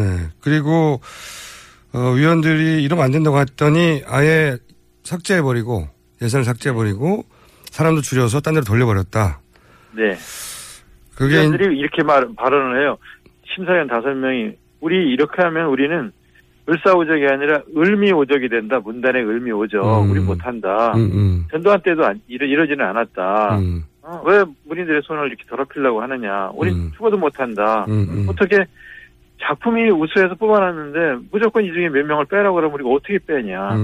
이렇게 이렇게 막 저항을 하지요. 음. 그러니까 아예 그냥 그냥 다 뒤섞어가지고 32명을 확 어, 그 음. 심사에서 배제하는 그런 결을 어, 내린 그 어, 증거들을 어제 이제 그렇군요. 국감장에서 확인을 했었습니다. 그러니까 문인의 손으로 블랙리스트를 실행하게 만드는 것에 대해서 문인들이 저항하다가 이런 일이 벌어진 거군요. 말하자면. 그렇죠. 심사위원들이 우리는 우리 손으로 그렇게 못한다. 그렇지 음. 않겠습니까? 작품이 우수해서 천편 가까운 작품들 중에서 이제 한 100편을 작품성을 갖고 심사를 해서 결론을 냈는데 그냥 갑자기 명단을 갖고 와서 이 명단 빼달라고 그러면 그걸 그러고 사인하라고 그러면 그 누가 그 사인하겠어요. 이유 이유 그 이유를 분명히 해야 되고 심사한 사람으로서 책임이 있는데 무조건 빼달라고 하니까 한 가지 더, 저 시간이 거의 다 돼서 그 사안은 이제 분명히 네. 이해했습니다. 이건 정황이 아니라 구체적인 사례도 존재하고 그리고 그 명단에 있는 사람들이 실제로 불이익을 당해서 논란이 된 그 당, 현장도 어, 그 현장을 고스란히 담고 있는 회의록도 이제 확인을 한 건데 그, 그 무- 삭제된 문서 속에 미로 관련 얘기도 있지 않습니까? 네네 네, 그거는 또 다른 별도의 큰 사안이라 오늘 다 다루지는 못할 것 같은데 예 예 제가 사실은 이게 굉장히 궁금했는데요. 뭐냐면 네 그 차은택 씨 관련해서 굉장히 많은 이야기가 나오지 않습니까? 네.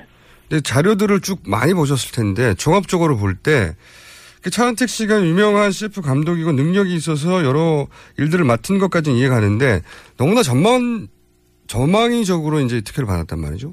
이분이 왜 이렇게까지 어떤 역할을 했길래 어떤 역할을 종합적으로 했길래 이런 혜택을 받았을까요? 어, 어떻게 보십니까? 이건 네. 최순실 씨, 그 집안의 어떤 아이를, 어, 말하자면, 어, 연예계로 이렇게, 에, 와서 일할 수 있게, 에, 도와준 것이 인연이 되어서, 예. 어, 최순실 씨와, 아, 이렇게 말하자면, 어, 함께 일할 수 있는, 음, 사이가 되었고, 이게 또 능력이 있으니까, 실제로 네. 능력이 있지 않습니까? 셰프 네. 감독으로서. 네. 이게 또 대통령 마음에 들었던 거죠. 네. 대통령으로서는 창조 경제의 핵심 내용을 문화 쪽에서 만들어내고 싶었는데, 네. 이 뭐, 창조 융합 어, 벨트 같은 거라든가 뭐 다양한 사업들을 하고 싶었는데 능력이 있는 사람이니까 이제 에, 뭐 하여튼 있는 힘을 다해서 밀어준 것 같아요. 그러다 보니까 이게 이제 에, 그 어, 권력형 비리로까지 발전할 수 있을 정도로 너무 깊숙이 이런 문제들이 퍼져나가게 된 거라고 봐요. 알겠습니다. 그렇게 해석하시는군요.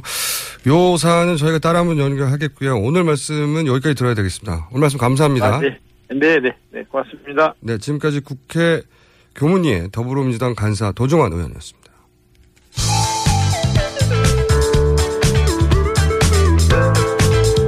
간장공장 공장장은 장 공장장, 뉴스 공장 공장장은 김어준입니다.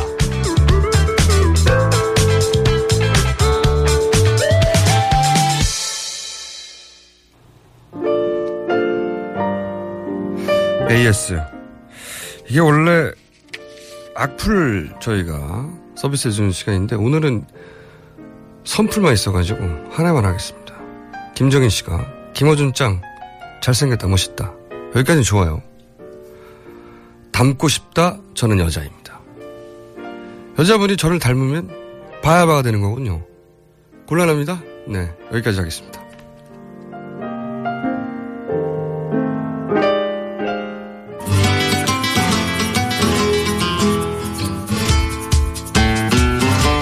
자, 제가 개인적으로 굉장히 기다리는 시간입니다.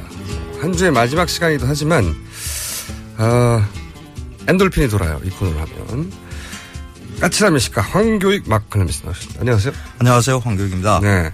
제가 오늘 주제를 듣고 나서, 아, 네. 걱정이 됐습니다. 왜요? GMO. 음. 유전자 조작. 식품이죠. 조작 변형 식품. 어, 이걸 건들면, 네. 저, 자칫하면 온갖, 저, 비난의 화살들, 뭐들 다 올 것이다. 왜, 왜냐면 네. 이때까지 이제 우리가 음식에 관련된 신화를 깬다라고 했으니까 GMO는 지금 평균적으로 나쁜 것으로 통상되어 있는데 그렇죠. 그렇다는 얘기는 그게 그렇지만 않다는 얘기를 할 거라는 예상이 되거든요. 예, 맞습니다. 그렇죠? 예. 그렇다는 얘기는 이게 음식을 넘어서 이제 시사 영역으로 들어가면서 고소고발이 이어질 수도 있고 시민단체 항의라든가 고소고발까지, 고소고발이 일어날 것 같으면, 네. 먼저, 그, 지금 아카데미상, 그 수상자들 한 107명 정도가 GMO는 안전하니까 그런 소리 하지 마시라 하고 한 그 노벨 전 세계 지금 생존해 있는 분들의 3분의 1에 해당하는 숫자예요.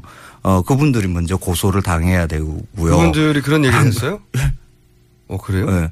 그 한국의 한림원도 고소, 고소 고발 당해야 될 것 같고요. 한림원에서 뭐라고 그랬는데요? 어, 안전하다, 괜찮다. 어. 근데 이제 고 우리 아마 전 세계 과학자들이 다 아마 고소 고발을 당해야 될 거예요. 안전하다. 과학자들이 안전하다는 얘기를 많이 했어요?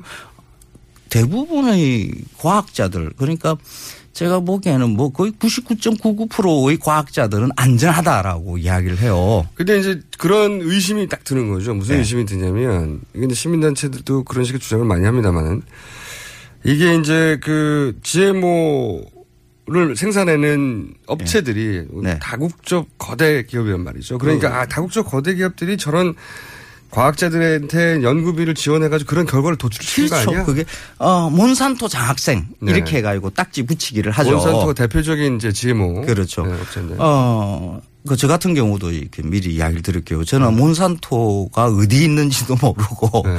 몬산토 직원을 한 번도 본 적이 없고 제 평생 네. 어, 몬산토와는 전혀 관련이 없어요. 몬산토에서도 근데 지금 노벨 씨에게 관심이 없을 겁니다. 그렇죠. 그래서 그래서 근데 노벨 그 뭐 생리의학상 받고 하신 이런 분들 그 네. 과학자들이 107명이 몬산토의 장학생이고 몬산토의 로비를 받고 어 미국의 예, 국립과학 아카데미의 그 회원들이 모두가 몬산토의 로비를 받고 돈을 받고 영국의 왕립 과학자 거기에서도 또 돈을 받고 이런 그 상상한다는 게 몬산토가 그러면 뭐 전 세계를 다 쥐고 흔들 정도로 네. 그 정도의 막강한 힘을 가지고 있다라고 생각하는 것 자체가 망상이죠. 일단 그 앞부분은 살짝 설득이 됐어요. 그러니까 GMO가 어, 완벽하게 안전하다 라고 그- 할 수는 그, 없지만 그게 완벽하다는 것에 우리가 네. 좀 문제가 있어요. 이 세상에 먹는 물질 중에 우리가 먹는 음식물 중에 네. 완벽하게 안전한은 없어요. 어, 그렇죠. 네, 그럼 네. 빼고 어, 대체적으로 안전하다라고 이- 인정되는 음식들, 뭐 일반적인 과일이나 그렇죠. 보통의 네. 음식들 다 그 그냥 안전한 거죠. 어, 잘못 사용되었을 때는 위험할 수 있어요. 그 뭐 소금 같은 것도 많이 먹으면 죽어요. 어, 술도 많이 먹으면 네. 소금을 죽고요. 죽을 만큼 먹기가 힘들죠. 그렇죠. 그런 것에 대한 위험들, 은 분명하게 있기는 하지만은, 보편적으로, 어, 대체로 안전하다 하는 그 정도. 다른 그렇죠. 음식물에 비해서 이 정도면 안전하다 하고 서로 이제 상대 비교를 해서 안전성을 따지는 거거든요. 그럼 GMO 음식 유전자를 이렇게 유전적으로 과학적으로 만져서 네. 생산한 그래서 원래 애초 출발은 뭐 예를 들어서 어 병충해에 강한 그렇죠. 예, 뭐 맞습니다. 자, 뭐 그런 식의 의도로 그래서 결국은 기아를 종식시킬 것이다.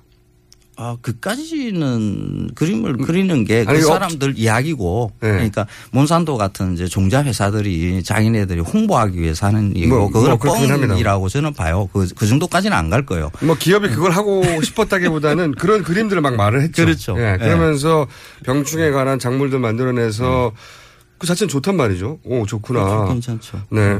그런데 이제 점점 이 유전자를 신이 아닌 인간이 자연이 아닌 인간이 단기간 내에 변형시키면 이것이 인체에 어떤 영향을 줄지 모른다 장기적으로. 그러니까 이게 그- 핵심은 핵심 그 주장이거든요. 문제를 그러니까 너무 어 우리가 과학을 모르는 게 아닌가 아주 쉬운 이야기거든요. 사실 예를 뭐 들어 무슨 보십시오. 뭐 노벨 뭐 수상자 과학자들 뭐 이런 사람들 이야기 들을 필요 없이 네. 우리 그냥 고등학교 중학교 정도의 그런 그 상물 그 지식이면 쉽게 네. 이해할 수 있는 거거든요. 간단한 예를 들어주세요. 어 우리가 조작을 한다라는 말에 그 유전자를 막 떡주무리씩 쭉 물러 가지고 뭐 이상한 형태를 만들고 이럴 것이라고 생각하는데 그렇지 않고요. 어, 유전자에 이게 식물 같은 경우에는 한 그 종류마다 한 4만 종 정도 유전자가 있어요. 그 네. 유전 그게 사실 이제 정보죠. 네, 그 정보. 중에 아, 하나, 두 개, 세 개 이 정도 네. 몇 개를 삽입하는 거죠. 중요한 고리에서. 네. 네. 근데 식물체 원래 콩에 있던 유전자가 아니라 뭐 미생물에서 유래하는 유전자 이걸 한두 개 이렇게 삽입하는 음. 네. 것이죠. 근데 이걸 이제 어 원래 자연에서는 그런 일이 안 일어나고 인간이 그렇게 했기 때문에 위험할 그렇죠. 수 있다라고 이야기를 하는데 네네. 어 이건 원래 자연 상태에서도 일어나요. 원래 진화나 변화가 그렇게 일어나는 그렇죠. 거니까. 예. 그 유전자라는 것은 지구상의 생명체가 공유하는 자원이다 이렇게 생각하시면 돼요. 음. 그러니까 인간의 유전자는 인간의 유전자만 있고 네. 콩의 유전자는 콩의 유전자만 있고 그렇진 않죠. 뭐 이렇게 나눠지는 게 아니라 공유해요. 음. 인간의 유전자는 쥐 새끼의 유전자와 92% 같아요. 맞습니다. 예. 어. 그러니까 조금의 차이 압니다. 뭐 이렇게 있는 거죠. 막 설득력이 생기려고 할 것 같긴 한데 그런데 자연 상태에서 있지 않았던 걸 인간이 만들었는데 인간이 만들었는데 아, 어, 인간이 그래서 그렇게 일단 그렇죠. 예를 들어서. 예. 서로 만날 일이 없는 동네에 있던 것들을 합쳐놓는다든가 그럴 수도 있지 않습니까? 어, 서로 만날 수 없는 것은 없어요. 그냥 만나요. 수시로 만나요. 이 자연계에서 유전자는 수평 이동도 아주 흔해요. 우리 인간의 몸에 있는 유전자 뭐 네. 지금 막- 칼럼니스트가 이런 생물학 얘기를 하니까 신뢰도가 그렇게 높지는 않은 것 아, 같은데. 그런데 이거는 아주 쉬운 어 아주 교양과학이죠, 교양과학. 교양과학. 예. 우리 몸에 있는 유전자 중에 한 37% 정도는 박테리아에서 온 거예요. 네. 그러니까 어, 그 중에 뭐 진핵상물계 한 십몇 프로 되고요. 인간만의 네. 뭐 유전자, 그러니까 그, 그 다른 이제 침팬지나 이런 데서 이제 어, 떨어져 나와서 인간 그 유인원 단계에서 들어가서 인간만의 유전자라고 할 수 있는 것은 한 6% 정도밖에 안 돼요. 그럼 제가 이렇게 그러니까 다 공유하는 제가 이렇게 거라고 질문해 봐야 볼게요. 돼요. 그러니까 음식을 다루다 보니까 어느 순간 GMO에 대해서 당연히 궁금해 하셨을 거고 네. 이걸 먹어야 되나 말아야 되나 그러다 보니까 이제 평소에 제가 관찰한 성격으로 보아 궁금한 건 못 참고 맞습니다. 그래가지고 책들 막 들여다보고 네? 많이 공부했습니다. 그래서 과학자들이 쓴 거 봤더니 어, 내 예상과는 다르게 GMO가 그렇게까지 위험하다고 단정하는 거는 이거 섣부른 거구나 이런 그렇습니다. 결론에 도달해 그렇죠. 저도 거죠.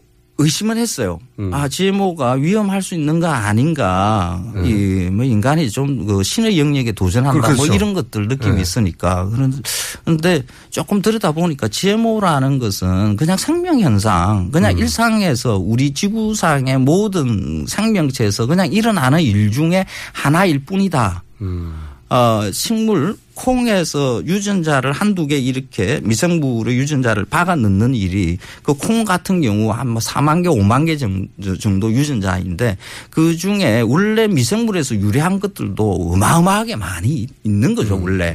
근데 그게 인간이 의도적으로 집어넣은 유전자가 그 안에 있기 때문에 그거는 유전자 조작이라고 하는 것이지 원래 콩에도 그런 미생물에서 유래하는 유전자들이 많이 드글드글드글드글 있는 거죠. 음. 그것을 어 위험하다라고 생각하는 것은 자연스러워요. 위험할 수- 그렇죠. 자연스러워요. 그래서 그 과학자들이 이것도 위험할 수 있으니까 네. 음 그러면 뭐 독성 실험이라든지 알레르기 실험이라든지 뭐 항생 제 내성 실험이라든지 이런 걸 다 해요. 네. 어 보통의 작물에서는 하지 않는 그런 위험성에 대한 그 실험들을 음. 다한 거죠. 그런데 그 안전하다 환경 평가까지 받고 안전하다. 어 음. 그렇게 해서 재배를 하고 있는 거거든요. 근데 지금 음. 이, 이거 안전하다라는 게 실험실 단계에서의 안전하다 정도가 아니라 네. 우리 인간들이 한 20년 동안 먹으면서 실험을 했어요, 실제로. 우리가 마- 먹어왔죠. 그렇죠. 네, 네. 어. GMO 사실 예를 들어서 뭐 식용유에는 다, 다 들어갑니다, 이제. 그 식용유. 네, 네. 어, 당, 전분당이라 그러죠. 옥수수에서 당 네. 만드는 거. 약간 달콤한 과자 뭐 이런 거 있다 그러면 네. 다 우리 그 GMO에서 유래한 당이라고 이미, 네. 뭐 보면 돼요. 어, 그리고 뭐 여러 가지 뭐 콩, 옥수수 관련되는 뭐그 간장이라든지. 근데 그걸 이런 거. 20년 동안 추적한 과학자들이 있습니까? 20년 동안에 어, 그러니까 미국의 국립과학 아카데미에서 20년 동안에 나왔던 GMO 관련되는 논문을 한 900여 건의 논문을 다 들어봤대요. 네. 그걸 보면 안전하다. 문제 없다. 25년 차부터 문제가 생길 수도 있지 않습니까? 아, 그에 대한 문제예요. 항상 우리는 네. 어, 그, 뭐 문제가 지- 지난번에 그 가습기 살균제 네네. 가지고 안전하다고 생각했는데 그렇지 그렇죠, 않다. 뭐 그렇죠. 나중에. 밝혀진다든가. 근데 그 그런 위험성. 어 그런 것하고 이 GMO는 좀 다르, 다르게 생각해야 돼요. 저희가 2분 그러니까 남았는데. 가슴- 예, 가슴살균제 같은 경우에는 용도의 잘못이죠. 원래는 그냥 먹어도 괜찮은 소량 음. 네네. 먹어도 괜찮은 정도. 잘못된 용도로 사용했죠. 그렇죠. 네. 어, 흡입하게 하니까 네. 그렇죠. 어 폐로 밥도 들어가 그래요. 어, 네. 밥도 폐로 들어가면 위험해요. 아, 비유에 설득당하려고 그래. 그러니까 결론적으로는 이런 건가요? 말하자면 GMO에 관한 논란이 많은데 네. 이게 정도 이상으로 위험이 과장된 부분이 분명히 있다. 그렇죠. 지금 전 국민이 거의 대부분이 GMO는 위험할 수 있고 안전하지 못하다는 것에 대해서 좀 의심을 간다. 음. 안전하다고 믿는 사람은 아주 극소수예요. 음. 그러니까 이거는 사실 좀, 어, 음식을 맛있게 먹을 수 있게 하지를 못하거든요. 제가 왜 이런 데 관심을 가진다 그러면. 1분 음. 만에 정리해. 주세요. 예. 어, 지금의 그 과학은 과학자를 믿는 게 아니라 그냥 과학적인 사실을 믿는 게 중요하거든요. 네. 그 사람들이 말했다라 해서 그 사람을 믿는 게 아니라 네. 그냥 과학적 사실을 결론이? 조금만 들여다보면 이게 대한 문제는 쉽게 해결돼요. 그 과학적인 사실을 믿지 않겠다라는 것은 이거는 미신이라고 봐야 되는 음, 거죠. 그게 그래서 음식에서 지금 다루고 있는 신화 영역이 들어간다. 그렇죠. 음식에 관한 지금 신화. 미스테리. 미신이죠. 미신. 저는 미신이라고 봅니다. 지금은 신앙 단계에 있어요. 신앙 GMO가 위해하지 않다라고 하는 사람들에 대해서는 뭐 딱지 붙이기라든지 알겠습니다. 뭐 이런 그 제가 벌- 벌어지고 있으니까. 어, 이 과학자를 불러가지고 저는 반론할 지금 지- 지식이 없기 때문에 과학자를 불러서 낱낱이 반론을 해서 업계에서 퇴출시킬. 오늘은 여기까지 하고요. 네. 어, 미진한 부분은 다음 주에 조금 더 다루겠습니다. 지금까지 황교익 막 칼럼니스트였습니다. 저는 김어준이었고요. 이번 주는 여기까지고 다음 주에 다시 뵙겠습니다. 안녕!